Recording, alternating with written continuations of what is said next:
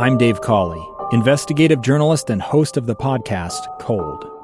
In October of 1985, a woman named Sheree Warren left work at a busy Salt Lake City office. To meet her estranged husband at a downtown auto dealership. She never made it home.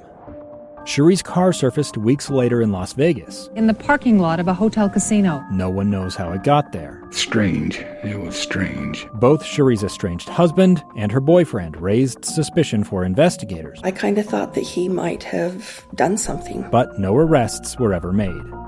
In Cold Season 3, we dig into double lives, make new connections in the case, and examine the difficulty raised by reasonable doubt. We want answers just as much as anyone else. They have creeps like that now, too, so nothing's changed. That's the new Cold Season 3 The Search for Sheree, now available anywhere you get your podcasts.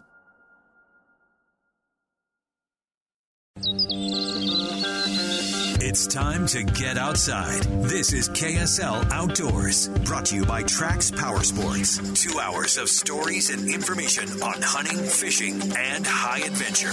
Our host is Tim Hughes on KSL News Radio.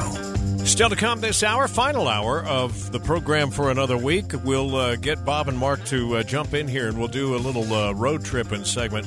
Mark, you guys wanted to talk about safety, and man, I, I love the fact that we're going to do that. Uh, safety in these uh, flooding and potential flooding uh, months that we're going to be headed through here, April certainly, and maybe even into uh, May.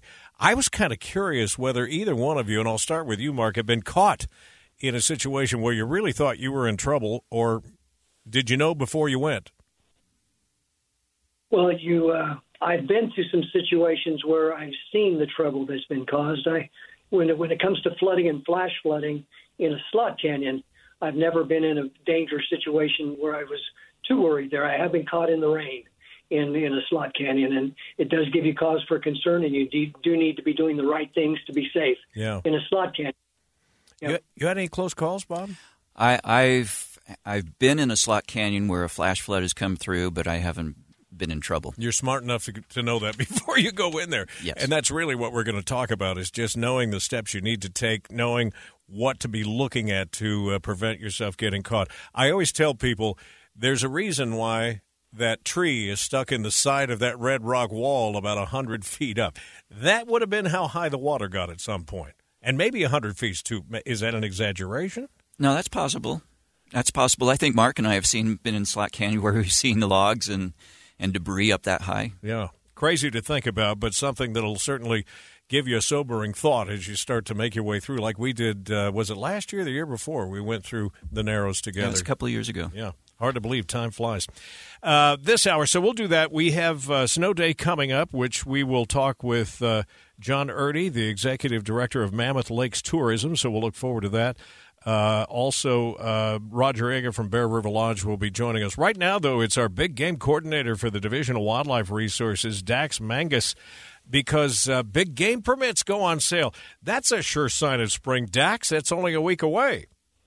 Yeah, it's it's been a long winter, and it's it's time to get your applications in and get planning uh, your big game hunts for next fall. I'm kind of curious before we get into the specifics of uh, what people need to do to get themselves ready and and uh, apply online and all of that. What kind of a season are you looking at, and how will all of this precipitation be affecting our herds? Yeah, that's a great question. It, it's really a mixed bag. Um, in some of these parts in northern Utah, th- this winter's been hard on the animals, and, and we're going to lose some critters, and, and uh, especially parts of northern Utah. A lot of the central and southern part of the state, this water is just exactly what the doctor ordered, and those herds are actually doing really well. We've we've seen growth, and we were looking at really good survival rates. Those are those are all the kinds of things our biologists are taking into consideration right now as we come out with our with our recommendations for how many permits we're going to offer for for the hunts next fall. Boyness, what as much as I want to be you know positive about habitat and all of the growth that there will be for vegetation out there, it also raises concerns if we get another hot summer. What that means for wildfires. Oh yeah, could could be a wild one. Don't jinx us though. Don't jinx us. well, you know, we're just talking about knowing before you go. We're trying to plan ahead here, although there's not much any of us can do about much of that, is there? No, uh, we just kind of got to take it as it comes and do our best with it. Yeah. All right, this application period starts on the 23rd, 8 in the morning, runs till 11 p.m. on April 27th. What do hunters need to know here? So yeah, you got a little bit over a month uh, to get in and apply. We we made a couple changes this year. The application period is later than it usually is, and part of that is because a lot of hunters want to at least have an idea of about how many p- permits they're applying for. In the past, they kind of had to apply blind as biologists are, are still, you know, going through and finalizing recommendations, looking at survival rates and harvest data from last year. Uh, this year it's a little bit different because those dates are later. Um, proposed permit numbers will be available, so folks that are interested in applying for hunts can look at those numbers and, and have an idea. They won't be finalized until about a week after the draw closes, but they'll have a really good idea of, of about how many permits are going to be offered, which, which is new this year. Looks like there are a few exceptions too uh, to the species that can be hunted here, at least as far as the application period goes. Yes, yep. So if you want to put in for um, the the limited entry elk hunts, the general season and limited entry deer hunts, pronghorn, moose, bighorn sheep, bison, you know, any of those mountain goats you need to put in, you know, during this period, this March 23rd through April 27th. For general season elk, uh, our general, general season elk opportunities are available with over the counter permits. You don't have to put in in the draw, and those go on sale in mid July, and uh, and you can just buy those over the counter or at a licensed vendor or online. I have heard from hunters, and, and I don't happen to be one. It's been years since I was out on a deer hunt, but they've been complaining about how tough it was to spot and stalk because uh, all of the dry grass and things that were up there. This year, they might need their hip waders to get through some of the mud. Probably, yeah. Or that that dew in the early mornings. If the grass is that tall, and it, when we stay with this wet pattern, it might be a totally different type of experience. It's always a good time, too, to talk about the dedicated hunter program for those that want to get involved with it. We love talking throughout the year about the benefits of, you know, the uh, projects that actually get done uh, with the money raised. Yeah, it, it's a cool program. It's really a win-win for folks that are passionate about deer and deer hunting. They they get an opportunity to hunt all of the seasons. Uh, they can still only harvest one animal per year and only two animals over a three-year period max but they get to hunt the archery season, the the muzzleloader season, any legal weapon season, and in exchange for all those extra extra days they get to hunt, you know, they come and help out with with great projects that we're doing to try to improve habitat and and do good things for wildlife. So it's if you've got a little extra time or that's something you want to prioritize, it's a cool way to help benefit deer and give yourself some extra days in the field to hunt as well. Yeah, and it's a nice way to give back too, uh, which yeah. I I hear a lot of guys that participate in it, guys and gals. Uh, who participate in it that they, they just feel good about being able to give back. Yes, absolutely. Uh, there's a ton of folks that you know they they've got to com- uh, complete a certain number of, of service hours, and we have a lot of folks that end up uh, doing more service hours than they're required to do just because they get excited about the projects, they want to give back, and and they're having fun doing it. I hope everybody has at least uh, looked at, if not already participated and used the uh, hunt, the Utah Hunt Planner. What kind of feedback have you had on that? Oh, we get uh, thousands of, of hits per day on the Hunt Planner. It's a great resource, especially right now if you're trying to decide, you know, what unit you want to put in for you can look at maps. You can get updates on success rates and permit numbers for the last few years. Um, notes from the biologist, tips about you know everything from where to hunt to how to stay safe, and you know what kind of cell service or road access you might have. And so it just it's a great tool to help you narrow down and decide, you know, what what units you might be interested in and how you can best be prepared uh, when you do draw a tag and get to go hunt. Yeah, it's funny. While some people are planning their summer vacations and uh, you know what the cruise prices are, or uh, what a hotel cost stay is in Florida or whatever, you've got hunters out there that have cabin fever, and they'll get on the hunt planner, and that's their that's their form of recreation right now. Yep, absolutely. These guys doing the e-scouting, you know, the electronic scouting. They're they're trying. They're looking at maps. They're looking at draw odds and, and permit numbers and success rates. And yeah, I think it's a good way uh, uh, with these snowy, dark days in the winter. We're, we're turning the corner on those days, but it's a great way to spend some time and when, when you've got that cabin fever. In the minute or so we have left, and I will openly admit here that this whole bonus uh, bonus point and preference point thing is way above my pay grade. So, can you explain it to uh, hunters that are also getting ready to apply? Yes, yeah, I'll I'll try to give you the kind of the quick quick and simple version here. Um, the those those systems exist to kind of reward your persistent folks that put in year after year. There's a lot of demand, especially for some of these, you know, really high quality hunts where we have really high success rates on big old mature, you know, uh, bucks and bulls and that type of thing, and the once in a lifetime species.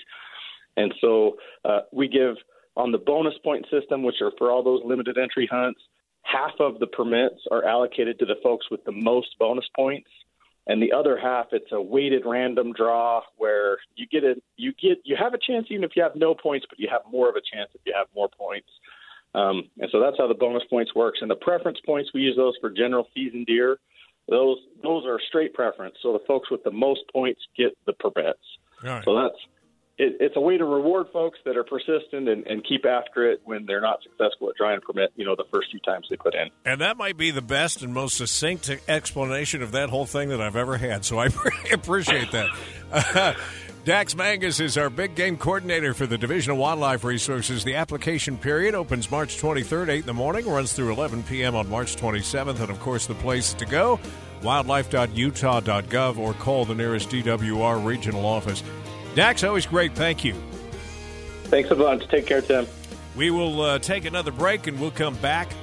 We'll have a news update uh, on the half hour and then get to our snow day. But up next, road tripping with the boys. So stay right there.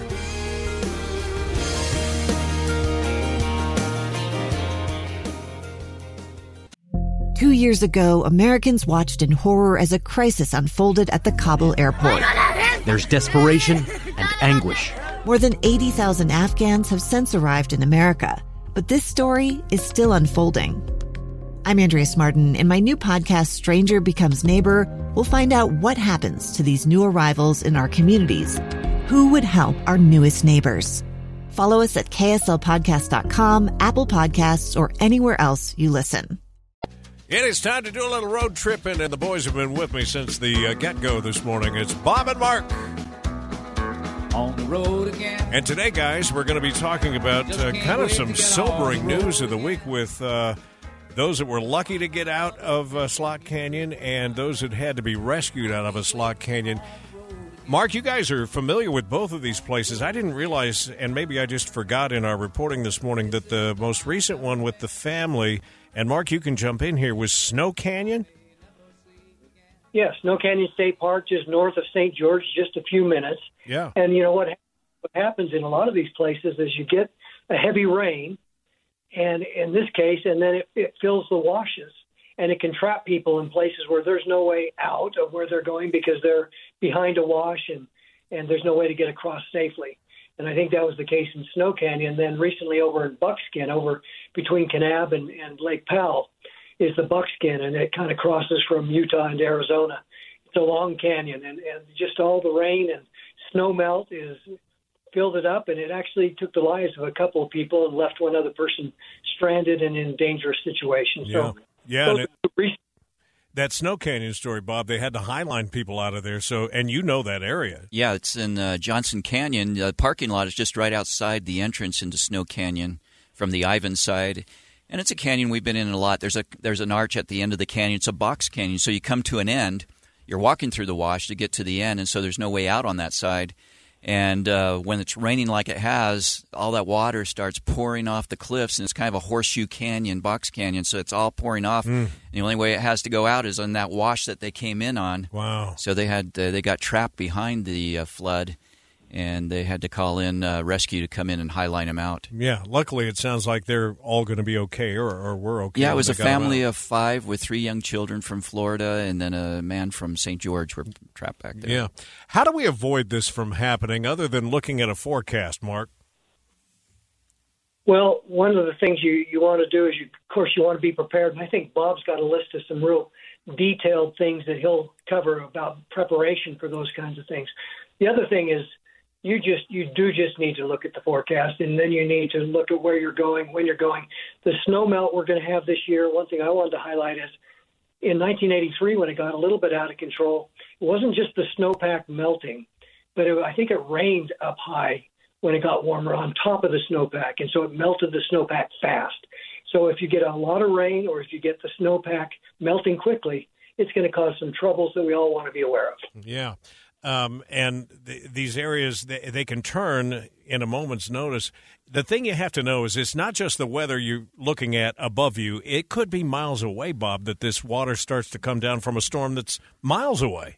Yeah, and what we're hearing with these last two incidences uh, in Buckskin Gulch and in uh, Johnson Canyon is that these folks were from out of state, from areas where they don't experience this. They don't have slot canyons like we do here, and so they don't look for the same signs. But you should be checking the weather within a large circumference of where you're at, especially where the tributaries uh, contribute to the riverways and where the water can fall into the canyons. There's a reason for dry washes. They were formed from water running through there, and these Yeah. canyons were formed by water running through there. So you should check the weather in a great distance because it doesn't have to go be right above you. As an example, the the Virgin River begins on top of the Markagunt Plateau at Navajo Lake, and there's a lot of tributaries that uh, deliver water into that drainage from there. And so you got to look at where all those originate and where that water. You begins. said could be 50 miles away. Absolutely, absolutely, or farther. Huh. But yeah, I w- whenever I'm going into Slot Canyon, whenever I have groups out on a tour, I'm always checking weather within 50 to 75 miles of where we're going to be. Yeah, it's important to let people know where you're going to be in the dates. That's something we mentioned uh, no matter what your outdoor activity is going to be, what your expectations are for getting back out of wherever you're going and whatever your uh, activity is. Uh, but planning on having the right gear is important too. Yeah, this would be a good plug for Russ. Uh, No th- kidding. Having a transponder with you or, or a, a tracker, having those little Garmin trackers, a satellite phone, something where you can reach somebody in case you're in trouble. Buckskin Gulch, 21 miles long. It's the longest slot canyon in North America. And if you're in the middle of that, there's not a lot of escape routes out of there. You better have a way of being able to reach people. Yeah.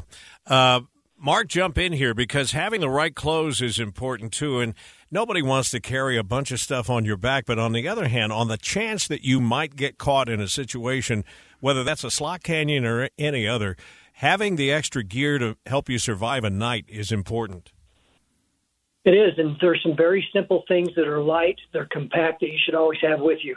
We always say pack a light jacket, even if it's the heat of the summer. Throw a light jacket in a backpack, but Ziploc, bring Ziploc bags or a dry bag if you've got them, and throw a few things in there. And it's good to have a little towel in there so that if you do get wet and a little bit of dry clothing, if you do get wet, you can dry off, you can get warm. I've been into some slot canyons in the wintertime where we got in water, it was colder and, and deeper than we thought, and hypothermia started to come on one of our participants. We had to dry them off, get them into dry clothing, and get them out. And so you just want to Yeah, go ahead. Oh, and just the other thing I would say is always carry some way of starting a fire. Yeah. Uh, even, even in a slot canyon, you're going to come across some dry something that you could burn if you needed to to warm up. If that's your last resort, and that's the way you're going to get warm, that's important to have. Yeah, and all of these things, Bob, take pre-planning. Uh, so you know, it's great to be spontaneous, you know, and just go do something on a whim. But if you're going to do that, just know the risks that are involved here, and putting off that hike one more day could save your life. Yeah, I always recommend checking in with either a visitor center, a BLM field office, whoever it may be, for current conditions because they're always checking that. You need to know before you go. Yeah, definitely. And by the way, uh, everything we just talked about and more is available on the website roadtrippingwithbobandmark.com. They've got some great advice for you to follow there. Guys, thank you. Uh, we'll take another break when we come back. It is our snow day segment of the day, and we're headed to Mammoth. Some of the pictures of Mammoth uh, Mountain down there are incredible. Like the ski chairs on the lift are under the snow. And in some California resorts, guys are standing on their skis next to the pulleys at the top of the lift pole. It's crazy stuff. That's coming up in the next half hour. Stay right there. I'm Dave Cawley, investigative journalist and host of the podcast Cold. In October of 1985, a woman named Sheree Warren left work at a busy Salt Lake City office. To meet her estranged husband at a downtown auto dealership. She never made it home. Sheree's car surfaced weeks later in Las Vegas. In the parking lot of a hotel casino. No one knows how it got there. Strange. It was strange. Both Sheree's estranged husband and her boyfriend raised suspicion for investigators, I kind of thought that he might have done something. but no arrests were ever made. In Cold Season 3, we dig into double lives, make new connections in the case, and examine the difficulty raised by reasonable doubt. We want answers just as much as anyone else. They have creeps like that now, too, so nothing's changed. That's the new Cold Season 3 The Search for Sheree, now available anywhere you get your podcasts.